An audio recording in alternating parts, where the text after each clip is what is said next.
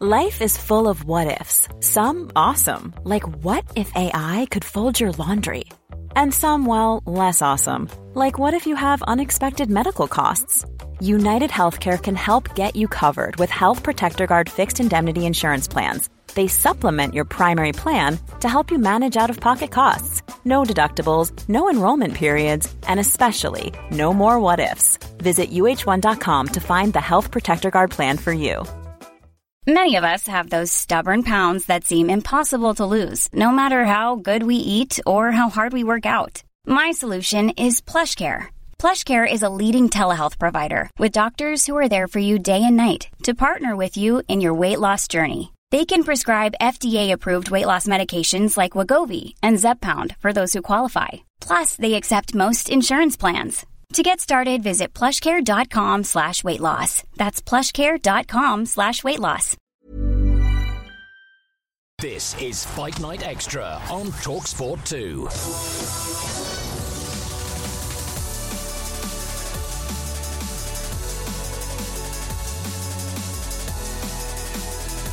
Good afternoon. If you love your boxing and your MMA, this is the show for you. Night Extra myself, Ade Oladipo, and the great Gareth. Davies. Today, we're going to look back on two big fight nights over the weekend. I was in Texas, Texas to witness the comeback of Ryan Garcia, who knocked out Oscar Duarte. Meanwhile, it wasn't to be for Mick Conlan on his return to the ring.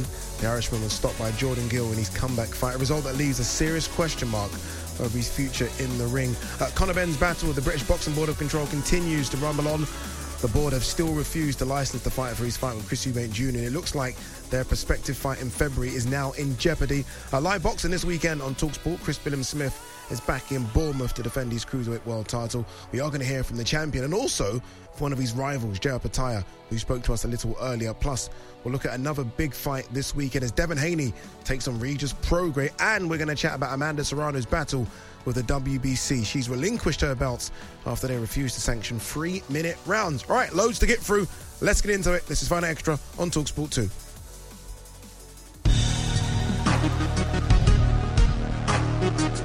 hurt again. Comes to the back of the head, goes to the body. Jordan Gill, and the referee steps in, and Michael is stopped. And what a win against the odds for. Unbelievable atmosphere. You know that that's what the, the fans will bring you. Then for me, uh, you know, uh, I believe a career best performance, and I think that's what's going to be needed on the night because of how, how well rounded he is. So uh, I'm excited. I'm excited to put on the show.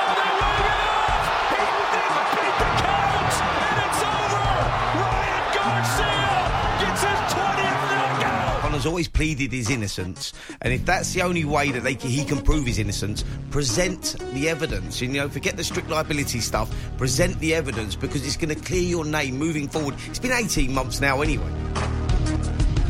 So much in boxing. Like every single week we do this show, and I'm thinking, hey, is there anything to talk about this week? There's always something to talk about.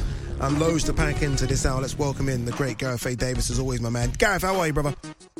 I'm very well, thank you. In the midst of a very, very, very, I want to say busier time. It feels busier, Ade, than it normally is at this time of the year. And it, it's, uh, I've just filled out my diary and I ain't going to sleep till December the 27th. You're right. Most people are winding up for Christmas, right? But boxing seems to be sort of going the opposite way. It's big events after big events. We're going to talk about Regis Prograis, Devin Haney, Sunny Edwards is in America getting ready for Bam Rodriguez, Chris Billam-Smith, and then obviously they are reckoning December 23rd uh, as well. Let's talk about the fight I was at in Houston, Texas. Ryan Garcia returning to the ring. Um, a few interesting points. First of all, one of them is the weight him being 143 pounds as opposed to the 140 pound. I did ask him sort of midweek, like, what's going on? He said it was always contracted at 143 pounds. I, I kind of still feel that that's unprofessional, though. You've come up from 135. If you're going to be a super lightweight, be a super lightweight. Make the 140 limit. Yeah, he, he miscalculated clearly. And he's not the biggest guy in the world. So it was a little bit of a surprise to me as well. Um, but I think he was a little bit distracted during the week with maybe internecine strife, if I can call it that, with Bernard Hopkins and Oscar De La Hoya, his promoters, which I found fascinating. Like you say, um, you know, there's weight divisions for a reason. You've got to make the weight. It it was inexplicable. Yeah, it really was. I mean, we've seen promoters and managers and fighters sort of bicker uh, before. It's not the first time, but this one was. Uh, a bit more. It felt like this is something that's been sort of lying sort of underneath the surface for a while, and then it just exploded. Ryan Garcia taken to the podium and attacking Bernard Hopkins, attacking Oscar De La Hoya. I mean, this can't be good for a working relationship going forward when you have an asset like Ryan Garcia and someone who talks and says what he wants like Oscar De La Hoya. Yeah, I mean, I think there's there's a bit of political stuff going on here. I mean, you were there. I don't know whether you delved into uh, how many fights uh, Garcia's got left with his Golden Boy contract. Five, we were uh, told. Well, there you go. So he's just uh, he's just airing his grievances. Um, he and Oscar are both quite emotional characters. I do like their transparency, if I'm honest. I was there when Bernard Hopkins said to Joe Calzaghe, where that quote "I'll never lose to a white boy" goes back to. Um, it was there in the media room at the MGM Grand in December 2007 mm. in the fight week of Ricky Hatton and Floyd Mayweather. Wow, what a what a long time that seems ago, uh, but what a great week it was, and the fight was made that day. Look, I, I, what I like about Ryan Garcia, I'm a huge fan of his in, in respect of uh, a, fan of what he does in terms of talking about his mental health and anxiety and those kind of things. He's a very modern man in that sense. And I'm sure that behind the scenes, they will talk it through. Like you say, five fights on on the uh, in the book still to go. Um, it's been a fruitful relationship in my view so far. So um, I didn't have any issue with it. I just found it fascinating. It added to the fight week. Yeah, I don't know if you watched the fight. If you did, Gareth, how do you I think did. Ryan Garcia looked under new trainer Derek James? He's trying to do this shoulder roll thing, which for me it just didn't quite work. He got caught a couple of times. It looks like to the body. Look, in the end, you know, he got the job done. He landed the knockout blow. But overall, out of ten, how would you grade Ryan Garcia? Well, I watched it live after presenting Talk Sport till 1 a.m. Drove home. It's that, that thing we do sometimes when we wait, wait up a couple of hours till 4 a.m. Mm. I was very impressed with him for five rounds. Um, Oscar Duarte, obviously a banana skin opponent, very powerful, loading up with his shots. I thought Garcia handled him very, very carefully and very well for four or five rounds, um, winning all the rounds, handling him in the mid range. But like you say, um, for two or three rounds, then he got his body shapes wrong. He was obviously trying something, but he was actually exposing himself to body shots yeah. um, as opposed to protecting his head. Um, I, I, think he'd been working on it with Derek James um, and wanted what was dominant in the fight, if you like, um, and and probably chose the inappropriate moment to to to use those new skills. But um, look he, he, he hit him with a very hard shot in the end, uh, kind of put his killer instinct out there, got a victory. I'm saying I'm going to give it a good seven out of 10. I don't know how you felt about it. Yeah, I think seven's fair. Again, just the pressure of coming off your first defeat. Mentally, I don't know how that's going to work for you. You've moved city, you've got a new trainer. That trainer's had fighter struggle recently as well. Derek James, obviously Errol Spence and Jermell Charlo. So you're going into that ring a bit nervous and you're taking on a hard hitter Mexican and the crowd was yeah. pretty split as well. So it wasn't just all pro Ryan. So I think he took a lot into the ring, and as you say, all the stuff going on behind the scenes with Oscar and Bernard. So a lot of pressure walking into the ring, and ultimately is go in there, get the job done, and talk about what's next, and, and that's what he did. So I'm with you. I think a seven is fair. In terms of what next in this division, 140 pound division now is fully loaded. Where do you think he goes to? Well, I think there's three fantastic fights for him. Um, obviously, uh, there's there's a lot of guys out there, but I mean, I spoke to Bob Arum last night, had a fantastic one-hour conversation talking about heavyweight boxing all the way back to the '60s. One of the things I do with Bob five or six times a year, I choose a, a theme and we talked for an hour. It was brilliant to speak mm. to him, and I said, look, Ryan Garcia won at the weekend. You've got your guy Shakur Stevenson out there at the moment. Um, Shakur Stevenson, Devin Haney. I know he's fighting Regis Prograis. Um, Devin Haney um, these guys. I'd like to see him fight all these big names at 140. I'd like to see him come over here to the UK and have a fight. Um, he reminds me so much of Amir Khan. He's a vulnerable type of fighter, but he's one that kind of gets your juices flowing. Wouldn't surprise me to see Ryan Garcia end his record, end his career with a kind of 28 and 5 record where he's lost five against the very best. He's beaten one of the very best. Um, he's got power, but he's got vulnerability, and he showed it again on Saturday night. And by the way, I could all I could hear was people um, screaming for Oscar Duarte during the fight. I didn't hear any cheers for Ryan Garcia. Yeah, it was a very pro Mexican crowd. A lot of them really got behind Oscar Duarte. Obviously, look, maybe a lot of casuals didn't really know who he was, but after the fight and sort of in the lead up to the fight, he was selling it uh, quite well. Uh, uh when It's funny you mentioned about Ryan coming over here. I did speak to Ryan after and said, look, Ohara Davies, who was supposed to be yes. over there fighting Ismael Barroso, 140 pounder. I said, would yeah. you come over here to fight Ohara Davies? He said, absolutely. He really wants to come and fight in the UK. He called out Rolly Romero, Teofimo Lopez. And you mentioned oh, a couple Lopez. of big names yes. as well, Devin Hay. There's yeah. so much. All of a sudden, the 140 pound division is what the 135 was like a year ago. So there are there are yeah, so absolutely. many fights there. Absolutely, Ade. Very a point very well made. And and I've said to Ryan on several occasions, come over here and enjoy how much the British fans will love you. I'm, i say this to Deontay Wilder all the time because mm. whenever I'm out here with Deontay Wilder, he gets stopped every two minutes, every five minutes. People want selfies. Ryan's a very, very big figure on social media. You people love him and hate him as well. Um, I'd love to see him have a fight. Ohara Davies is a great shout. Teo Lopez again, one of those big fights that he may not win, but you're kind of he's got something that's why he's got 11 million social media followers. There's something about him that you want to see him tested to the full. So, uh, yeah, good call. Yeah. Uh, let's move on and talk about um, Mick Conlan. Obviously, another big card for DAZN on the weekend, this time from Belfast, headlined by Conlan versus Jordan Gill. Conlan going in to this fight as a favourite, as many expected, but then obviously getting stopped in the seventh round. That's three stoppage defeats now three knockout defeats, bad ones as well for Mick Conlan in his last five fights. Um, look, a lot of promise with Mick Conlan. Everyone remember the famous sort of picture of him sort of putting his finger up to um, the the um, Olympic Committee and Bob Arum signing him and doing exactly the same thing. So he had a big push, Mick Conlan. I, I just kind of wonder where his future is now in the sport. Again, you don't want to see fighters taking punishment, and I just wonder if his ability to take punishment, and you need to have that ability, has now been lost. Listen, that's a it's a big call. Um, I'm not going to call on on Mick Conlan to retire. Um, that's a big decision for him to make. Mm. He's already stated on social media that he's going to take time out, spend time with the family. Good. Um, there's there's there's a lot of thinking to do. Like you say, three knockouts now. Um, you know, I, I favoured Conlan to win the fight, but he had to really outbox Jordan Gill to do that. Gill as well is one of those guys that's delivered at times when he was a wounded tiger against Karim Guerfi. He obviously turned that fight around. And also, if I can add, um, very, very sad to, to hear that he was feeling suicidal after his feat, defeat to Kiko yeah. Martinez yeah. and that someone spoke to him and saved him. Uh, I've been saying this and I will say it again. I will never stop saying it when you're uh, watching a fighter who's had a bad loss, please don't hammer them on social media.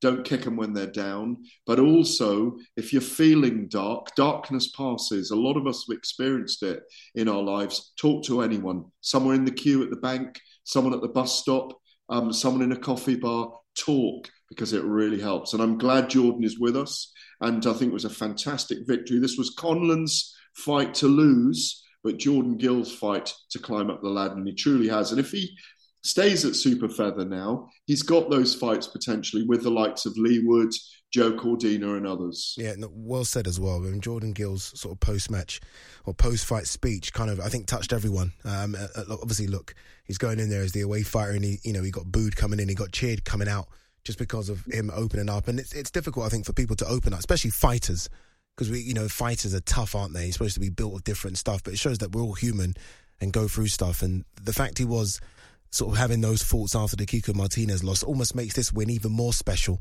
He's completely changed camp. He, he left Dave Coldwell, went to try something different, and it was all against him, back against the wall, re- back against a wall wall, going to Belfast and having to beat the the, the super kid and, and Mick Conlan, and he does it and he stops him. It's a career highlight win, and as you say now, and he said this after, he wants a world title crack. And look, he might not get it, but he's put himself in the picture for it. Someone might look at that as a voluntary and think, I fancy that because it'll be an all action fight. Absolutely right. And I just want to, I just hope that uh, Lemonade, I put a little tweet out before we came on air tonight asking for questions for our show. And I just hope we've given the, uh, the assessment that Lemonade wanted on Ryan Garcia.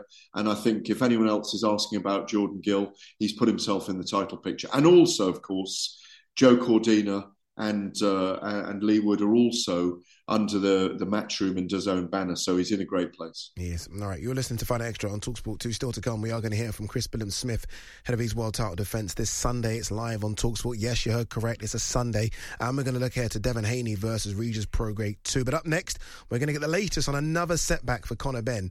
Uh, it looks like his fight with Chris Eubank Jr. in February is now in jeopardy once again.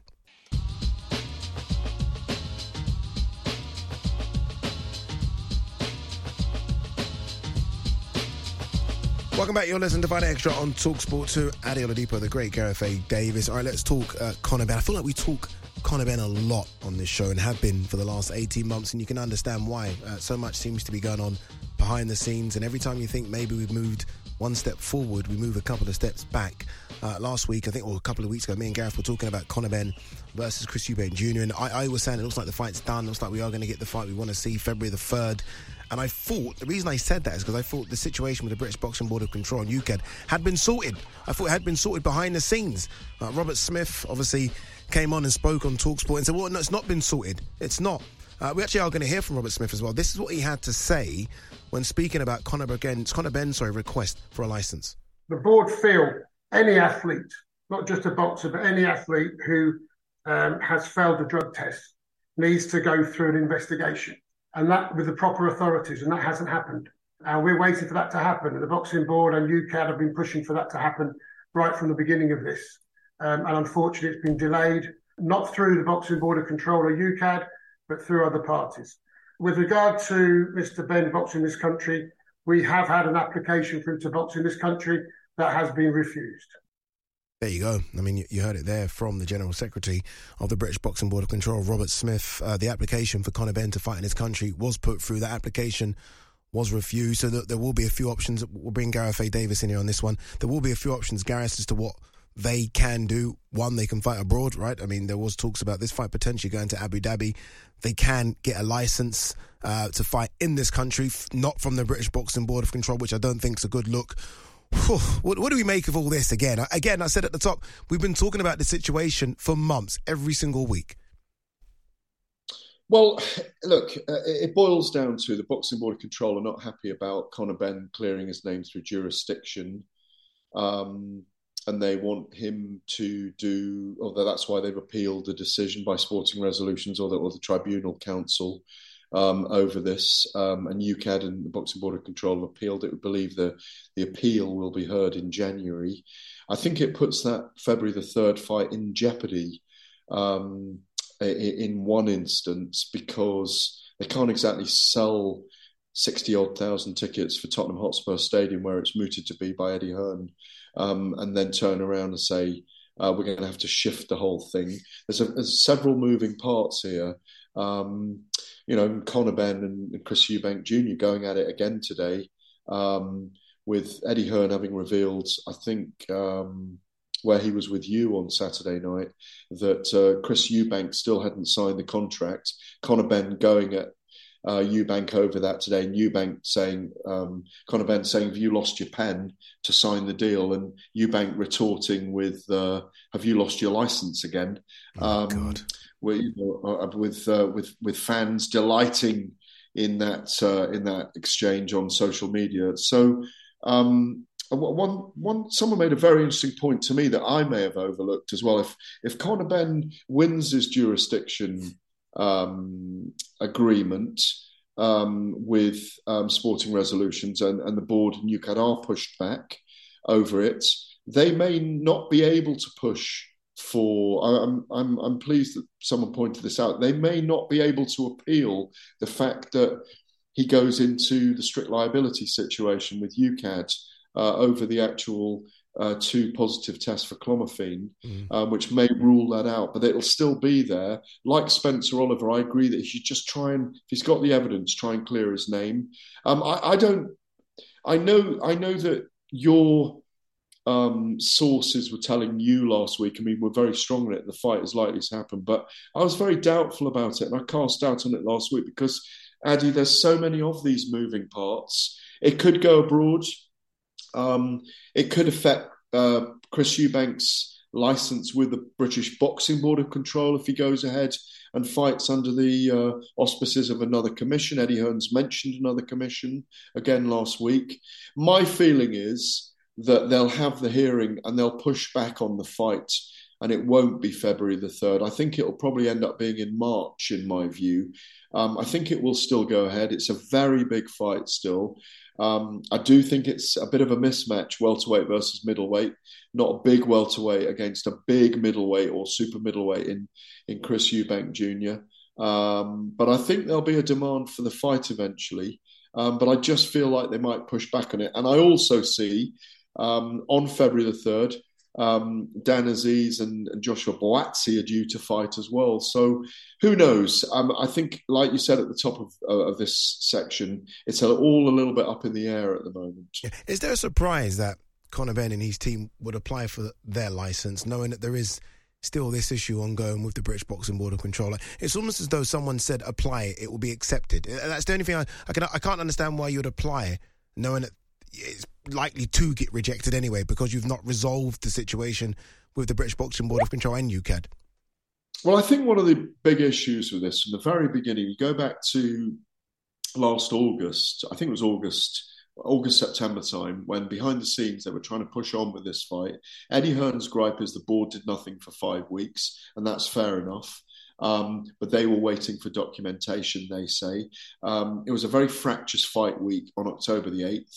Uh, the revelation in the Daily Mail that um, that there were these tests and that they were trying to push on with the fight. Chris Eubank Jr. had agreed to go ahead with the fight at the time under his promoters, the Sauerland brothers, who are still his promoters, by the way. Mm. Um, and then and then a lot of he said, she said over the next few months. I just think it's been poorly handled on both sides. Uh, you know, through through a very very long period of time.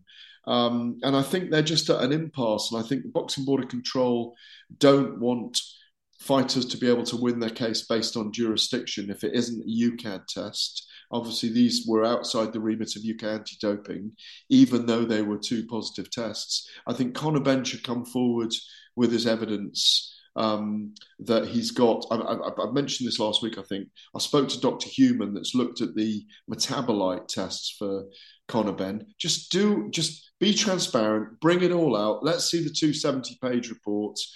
Let's see if he's questioning the veracity of the testing system that went ahead, which apparently what was in that report. Um, let's just have it all transparent. And that's been the problem all the way through. A lot of it was behind legalese. Um, it's a very, very complicated case, uh, or it's, and it's become much more nuanced. Um, and but it's a, a bottom line is it's important because drug testing in our inherently dangerous sport has to be important. Safety has to be paramount for the fighters, as safe as we can make it. And what is, you know, week in, week out, we say this, it's an inherently dangerous sport. Yeah, I almost feel like they, they should move on from it. I, I don't say move on from the situation with UKAD and the British Boxing Board of Control and Conor Benn. No, that, that needs to be sorted hundred percent. I mean, move on from the Eubank Benn fight. I almost feel like it's almost semi cursed this fight, and I agree with you. Middleweight, welterweight. I, I look at Chris Eubank Jr. I know it's a big fight, and financially everyone's going to eat a lot of money, and I get that. But I think there are good fights out there for Eubank as a middleweight. I think there are great fights out there for Conor Benn as a welterweight. I, I, I'm almost just like I'm tired of it. I'm done with it. But, but I, I, am, but I would love. How, how amazing it would be to see them all around a table in a 90 minute Netflix uh, documentary, sitting around a table, going over it all, airing their grievances, and having a transparency around it, which may happen one day, so that everybody can see what's gone right and what's gone wrong here. Because at the end of the day, you said it let's move on. Let's either move on and, and, air the grievances and differences so that it's transparent, rather than it all be trapped behind legalese. Because at the end of the day, yes, we do want to see Conor Benn back. Yes, he may have to serve time. I think there's been a, and he has served a certain amount of time. And I think I wonder whether there was an issue with putting that evidence in front of the board based on strict liability that he'd have to sit out anyway till August this year, and he wasn't prepared to do it, even if he was proven innocent because of strict liability. I think they should have done it. I think they should have gone ahead and just said, look, this is the evidence we've got. Please see it. Please hear it. But th- these guys are not talking to each other face to face. And I think that always makes a difference. Do we see Chris Eubank Jr. versus Conor Benn before April this next year? Mom deserves the best, and there's no better place to shop for Mother's Day than Whole Foods Market. They're your destination for unbeatable savings, from premium gifts to show-stopping flowers and irresistible desserts. Start by saving 33% with Prime on all body care and candles. Then get a 15-stem bunch of tulips for just $9.99 each with Prime. Round out Mom's menu with festive rosé, irresistible berry chantilly cake, and more special treats. Come celebrate Mother's Day at Whole Foods Market. Ready to pop the question? The jewelers at BlueNile.com have got sparkle down to a science with beautiful lab grown diamonds worthy of your most brilliant moments. Their lab grown diamonds are independently graded and guaranteed identical to natural diamonds, and they're ready to ship to your door. Go to BlueNile.com and use promo code LISTEN to get $50 off your purchase of $500 or more. That's code LISTEN at BlueNile.com for $50 off. BlueNile.com code LISTEN. Mom deserves the best, and there's no better place to shop for Mother's Day than Whole Foods Market. They're your destination for unbeatable savings, from premium gifts to show-stopping flowers and irresistible desserts. Start by saving 33% with Prime on all body care and candles. Then get a 15-stem bunch of tulips for just $9.99 each with Prime. Round out Mom's menu with festive rosé, irresistible berry chantilly cake, and more special treats. Come celebrate Mother's Day at Whole Foods Market. It's a good question. I think we'll see the fight eventually. I think we'll see it sometime in 2024. Before April? If that hearing goes ahead and the board can do nothing about it and they are forced through restraint of trade um, to to give him his license back, yes, I, I think we will see it. I think we will see it in March, April. Final one in the UK. Yeah, in the UK. Okay, cool. All right, you're listening to Fight Extra on Talksport 2. Still to come, we are going to look ahead to Haney versus Prograis this weekend. Remember, WBC Super Lightweight strap up for grabs in that one. But up next, we are going to hear from Chris Billam-Smith, who's got a tough fight himself this weekend.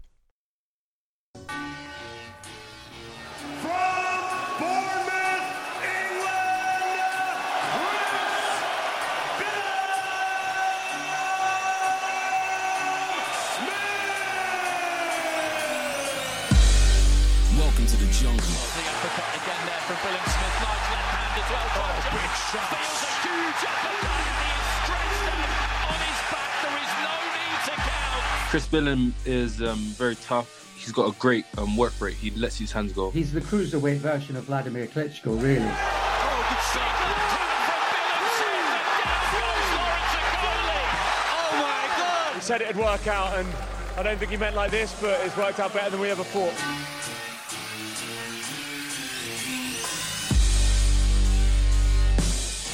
Welcome back. You're listening to Fight Extra on Talksport 2. Ade Oladipo, the great Gareth. Davies. This Sunday, Talksport brings you live boxing as Chris Billam-Smith defends his WBO World Cruiserweight title for the first time. Uh, he takes on Mas- Mateusz Masternak at the Bournemouth International Centre. Uh, the team on the night, good one as well. Strong team this. Adam Catterall, Gareth. Davies, uh, commentators John Rawling and former super bantamweight champion uh, Spencer Oliver. We we had hoped, or I at least had hoped, um, Gareth, that it would be the Lawrence Okolie rematch. Still not quite sure what's going on there, but it is uh, Mateusz Masternak, very tough, very strong. I was speaking to uh, Tony Bellew about him. Tony Bellew fought him years ago, and he was talking about him and how tough he was. And I think it's going to prove, pre-prove, sorry, to be a tough night for Chris Billam-Smith. He will get through it, but he's going to be made to work for his money. Yeah, definitely. Look, Mateusz Masternak, amazingly, in his 52nd fight, um, is finally fighting for a world title. Um, he's really only had massive issues, I think, in contests against kind of major world champions in cruiserweight, former cruiserweight world champion Yuniel Dorticos, uh, and also, of course, Tony Bellew. Uh, I think it's about eight years ago now, but um, against Bellew, we know what Bellew did as a cruiserweight.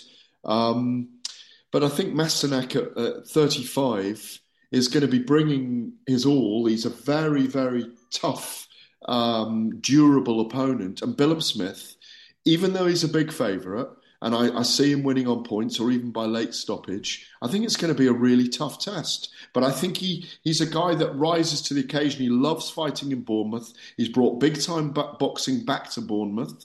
The balmy night in Bournemouth this summer when he beat Lawrence Okolie in that extraordinarily weird fight. Mm. Um, you know, I think he's relishing it, and we're relishing being down there. And I got a funny week, by the way. I'm going to the Professional Fighters League Mixed Martial Arts European Finals at the Three Arena in Dublin. That'll be an amazing atmosphere, always is. Thursday build up and Friday night live reports into Talk Sport that night. Myself and Ryan Clancy producing me will be going over, and then Saturday fight night in the studio, and then Sunday afternoon down to to balmy Bournemouth. Although it'll probably be freezing Bournemouth at that point. Thanks for a rundown of your schedule. Uh, really sorry, no, no, sorry. that's fantastic. No, no, no, no, no. I can do my I, schedule. I, am cutting my, I'm cutting my hair tomorrow, taking the dry no, cleaning out on Saturday. Honest to God, if I can just be self-indulgent for one minute, I filled out my diary, yeah. my 2023 diary, right, all the way to December 25th. I fly back from Riyadh on December the 25th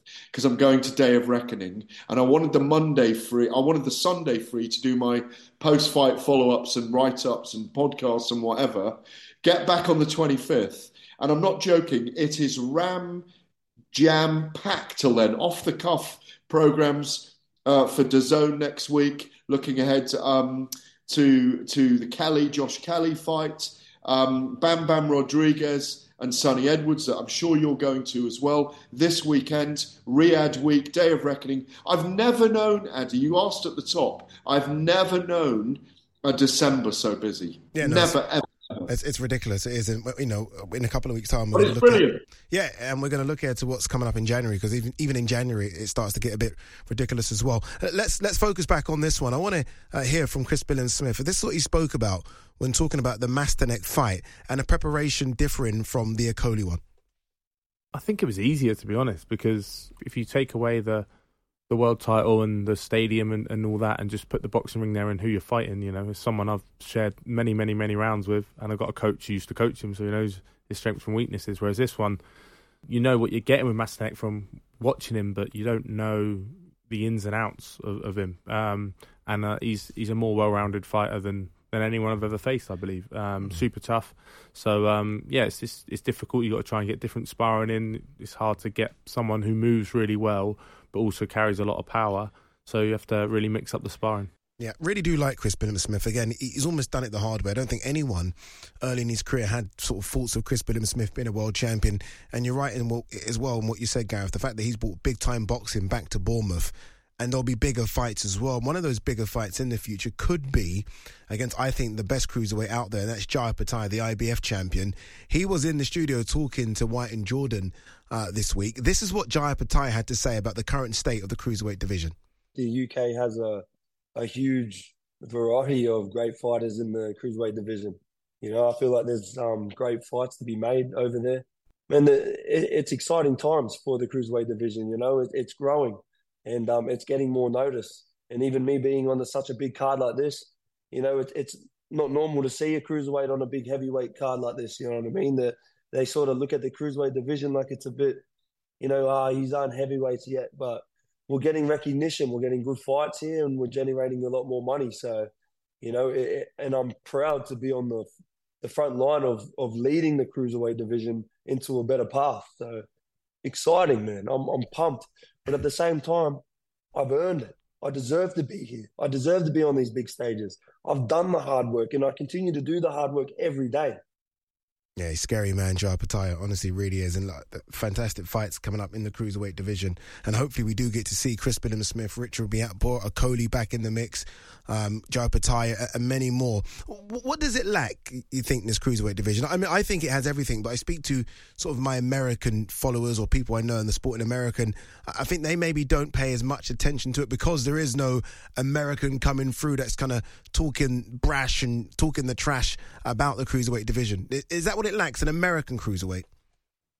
Yeah, maybe, but I think what it did have um, when this when the um, the tournament format was there and Alexander Usyk emerged as the front runner, Um, it, it, had lots of drama and great fights, and I think it needs a tournament format. There's not enough matchups being made. it's the old heavyweight complaint here, really. There's not enough matchups being made quickly enough. Obviously, Jai Opetaia fights on the December 23rd Riyadh card, Day of Reckoning, against Ellis Zorro, isn't it? Who's 17 and 0. Expect him to come through that. But again, Jai's going to be showcased there. Chris this weekend. Um, you know, there's still Goulamirian is a decent champion. Yeah, Badou yeah. Jack around years. Uh, Richard Riakporhe. Um, you know, Isaac Chamberlain is eight with the WBA. So there's plenty of. Um, what I'd like to see is Jai Opetaia, and we do understand that after this fight, he's going to be in camp uh, with Tyson Fury ahead of the February 17th undisputed heavyweight title fight because he does have similar shapes to Alexander Usyk from the southpaw stance. He's very fast, creates angles. He's spiteful. In some ways, he's a bit more spiteful than Usyk. Agreed. Doesn't the ring as much. He, he wants to go at it. Um, I mean, I'd love to have seen Jai Opetaia against Alexander Usyk, you know, in his pomp. That would have been a great fight. But I, I mean, I think given his recent performances, yes, he's got a right to claim number one in the division. I think you'd agree with that, and I do. But I'd love to see Richard Riakporhe in with him. I'd love to see Billam Smith back in with Riakporhe. I've got a feeling that uh, Lawrence Okolie may well be headed uh, towards that Bridgerweight division. Um, you know, but who knows? We may get that rematch. We probably should have had it already. But I think in 2024, we need the realization of the unification fight, Sadie. That's the key to the division right now. Yeah, you know, it's interesting that you mentioned that Bridgerweight thing. I wasn't going to talk about it, but now, you, now you have. I, I can't stand it. I think the idea of it just like just ugh. And some might, some there'll be some of an age who say, Ade, but I remember when there wasn't a super welterweight division, and now all of a sudden Yeah. it's great, and and they are correct. So maybe in twenty years' time it will be the norm, but maybe just me now, I just think, what are we doing? I just don't like Well, the idea of another division. I remember when Ricky Hatton had defended the WBU World Boxing Union uh, title, whatever it was, 18 times or 12 or whatever it was at the time. I remember when there was no WBO 30 years ago, and Chris Eubank Senior was one of the first champions, if not the first, on one of the weight divisions there. Eh, We, we, we live in an inexact world in, in the fight world. It's it's uh, this was one of the things I spoke about with Bob Arum last night was you know, and I never forget this. It's a business as much as it is a sport. It's professional boxing is a business. It's dictated by money. It's dictated um, by people making a profit. By by it's not dictated by money being lost. And I think more weight divisions, um, more sanctioning bodies means there's more champions and more fighters earn more money. And that is the reality of it. Much as the purists don't like that. Um, I mean, we'd all love to have one champion in every weight division, and that is hopefully what will happen in the next few years anyway, that we will find our number ones. Then we're not debating, even though we'll lose that nuance of debate. Um, but I think at the moment, I want to see. We know that Riakporhe's beaten Billam Smith in the past. We haven't seen Okolie and Riakporhe, which I think is hugely disappointing, by the way. Um, and we haven't seen Opetaia and Riakporhe and Opetaia and uh, Billam Smith or um, Okolie. So I think I mentioned about six fights there that haven't happened. Yeah. Um, whilst we we're talking about boxing and sort of the changes and things happening for good or bad, uh, Amanda Serrano announced on her social media pages today that she's vacating her WBC um, title. She basically her reasonings for it were the fact that the WBC are not allowing her to have sort of three minute rounds um, as she did in her last fight. And I think me and you were against that because I feel like you lose a lot of the action. You don't need to do that. Um, I even I even think not enough's done in terms of testing about sort of the health and shots of taking that for three minutes, but that's a whole different discussion. What do you make of Amanda Serrano vacating? Looks like Skye Nicholson, the interim champ, is going to be elevated now to full champion status. Well, um, a lot to unpack I- there. Sorry, I went quite a bit. Yeah, that- that- well, no, but the first thing is about the medical report, which I think is really important because you want the, the data behind the changes. Mm, exactly. Um, I think the, the, the last really deep report was about nine years ago, so that needs updating. Um, women's women have changed, their fitness has changed, their strength has changed, um, their technical know-how's changed. Um, you know, life's changed uh, in the last decade, so that needs updating. I'm a fan of two minute rounds because I think the action's fantastic. Um, I think um, I, I, I, find it, she's taking a stance, and I really admire Amanda Serrano anyway. I think she's a modern great, along with Katie Taylor and Savannah Marshall and Claressa Shields. They're, they're, they're modern greats, these women. They're, they're, they're, shifting things, they're bringing young women on boards. Um, Franchon Crews-Dezurn, a modern diva as well. That, sorry, she's known as HH Diva, but a modern diva in, in women's boxing for the for the way they bring things and the way they carry themselves. Um, I, I, I don't really think she should have done it, but she's got the backing, very powerful backing of Jake Paul and Most Valuable Promotions, so she's got a lot of clout. Um, I think 12 threes, 36 minutes from 20 minutes, 10 twos, two minute rounds is, is too big a leap. Mm. I'd love to see them move in championship fights, Ade, from British and European level onwards. Uh, to 12 two minute rounds. I, I, and because that's an increase of four minutes, and then increase it from there. What's wrong with uh, 15 two minute rounds? Eventually. 15. Two minute rounds. Yeah, let, us let's get, let's get to 12. Let's get to 12 first. That'll be good for them. But yeah, it'll be interesting to see if Skye Nicholson is elevated or whether or not she fights for a vacant title. I mean, look, Skye, Skye looked fantastic the other day against Lucy Wildheart. I mean, Lucy Wildheart played into her game. Her command of range looked fantastic. She, her uh, punch selection was fantastic. Uh, she still needs a ring sobriquet, a ring alias, by the way. She hasn't got one yet. I think um, spiteful Skye Nicholson is what I'd like to call her, with that beautiful smile and those model looks of hers. Um, but you know, again, she's very young in her career, but she's doing all the right things. I don't think she should be installed as champion. I think she called out Amanda Serrano, rightly so, but I'd like to see her fight for the vacant belt if it becomes vacant. All right, you're listening to Fight Extra on Talksport 2. Next up, we're going to look ahead to another massive fight this week, and this one's a big one. Devin Haney looks to become a two weight world champion against the current WBC champion, Regis Prograis.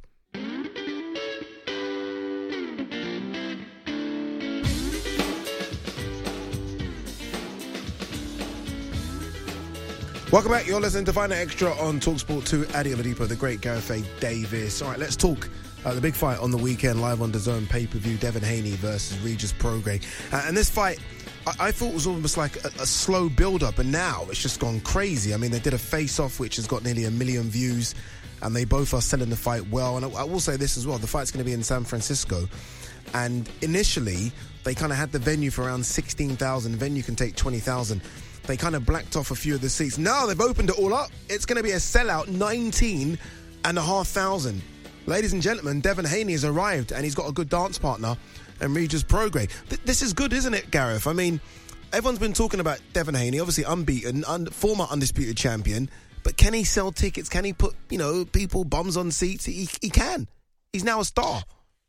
Yeah, absolutely. Well, the funny thing is, I was thinking about this. I'm very disappointed not to be going there same, on Saturday. Same, very upset. Um, I, I, you know, I've got the glamorous option of of Bournemouth rather than San Francisco, and uh, I've got Bournemouth Bay, not San Francisco Bay. And and you may or may not know this, but I, I lived out there for two and a half years uh, a few years ago, and uh, oh wow. Um, I was doing well, I was doing a lot of um, I was I wasn't permanently there, but I was there an awful lot. I was doing a lot of work with with Bellator and covering a lot of fights in America at the time. Uh, I'm I'm talking five five and a half years ago now, and you know the whole time I was there, there wasn't a big boxing event in San Francisco, and um, I was regularly going to Oakland to see Amir Khan and uh, Virgil Hunter and his fighters at the time. Which reminds me, by the way, Andre Ward's got a book coming out um, in a few weeks' time, which I'm really looking forward to reading. Um, that um, San Francisco uh, is a place that really should be having more fights, and I think the venue is a great idea. Um, yes, I agree. Devin Haney has got the jeopardy in this fight, stepping up against a guy who's been in some fantastic fights, who brings it, who brings the ghost with him, the Rougarou uh, from the swamps um, who's a fantastic character who is southpaw and he's very, very tenacious.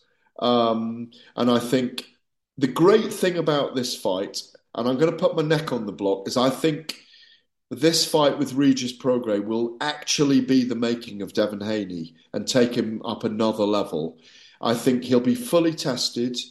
I think if Regis Prograis is there uh, in the 12th round, um, I think we'll have seen uh, the full gamut um, of what Haney has got to show. We've seen him be elusive and outbox uh, and be clever and be majestic in terms of movement and evasion in that first George Kambosos fight. We've seen it him take it to Kambosos and, and put his authority on power punches in the second fight with Kambosos. We've seen him deal with a very difficult, um, probably the best southpaw on the planet, arguably, um, Lomachenko, technically, in that fight. And you know, have a difficult three or four last rounds, but come through it. I had him winning, I think, by 115, 113 on the night, if I think back correctly, and rightly so. I think he just bit the fight. 7 5. So Regis Prograis, upper weight division, is a fantastic test. He's jettisoned his two belts as Haney. Um, I've loved the build up, Ade. I can't say too much more. I will be up and excited watching that live. There's no sleep for me on Saturday night. Yeah, no, it's a big one, and, and I, I agree. I mean, like, I'm a big fan of both. I think Regis looked fantastic here fighting Josh Taylor. Maybe unlucky because that fight was here. Maybe if that fight's in America, he might have nicked the result. He's come back well, obviously WBC champion. Hasn't really had that major opportunity, right? Big fight, big platform, sold out venue. He hasn't had that. He gets it now, and he gets it against a young upstart in Devin Haney, who's only 24. So it's 24 versus 34. And I think the youth's going to prevail here. I think Devin Haney's going to do something special. You forget how young Devin is. Like 24 is incredible and what he's already achieved in the sport. And it goes on to talk about kind of what we said at the top the 140 pound division right now. I mean, it's, it's honestly Subriel Matias, you've got Teofimo Lopez, Jack Catterall over here, Josh Taylor still floating around, Ryan Garcia is now added to it, Regis, Devin, Gervonta will go up, Shakur will go up, Ohara Davies. stacked. Honestly, and I know I've missed out so many. I, I must have missed out because there's there's other guys in it. division. Arnold Barboza's unbeaten, 28 and 0. I Forgot about him. So many fights. Devin Haney, come a year's time, could be the man. And eventually, as he says, he wants to go to 147. So look, that's to come. That's this Saturday. It's live on DAZN pay per view. No doubt myself and Gareth will be back next Tuesday to react to it as well. So it's going to be an absolutely fantastic show next Tuesday because loads to talk about. We'll talk about Chris Billam-Smith. Fingers crossed he comes through. He's fighting. Then it is the Richard Riakporhe. So thank you as always, Gareth, as well, always to you, my man. Thank you so much as well. You have been listening to Fight Night Extra on Talksport 2. We'll see you next week. Even on a budget, quality is non-negotiable. That's why Quince is the place to score high-end essentials at 50 to 80% less than similar brands. Get your hands on buttery soft cashmere sweaters from just 60 bucks, Italian leather jackets, and so much more. And the best part about Quince, they exclusively partner with factories committed to safe, ethical, and responsible manufacturing. Elevate your style without the elevated price tag with Quince. Go to quince.com slash upgrade for free shipping and 365-day returns. Why don't more infant formula companies use organic, grass-fed whole milk instead of skim? Why don't more infant formula companies use the latest breast milk science? Why don't more infant formula companies run their own clinical trials? Why don't more infant formula companies use more of the proteins found in breast milk? Why don't more infant formula companies have their own factories instead of outsourcing their manufacturing? We wondered the same thing. So we made ByHeart, a better formula for formula. Learn more at byheart.com.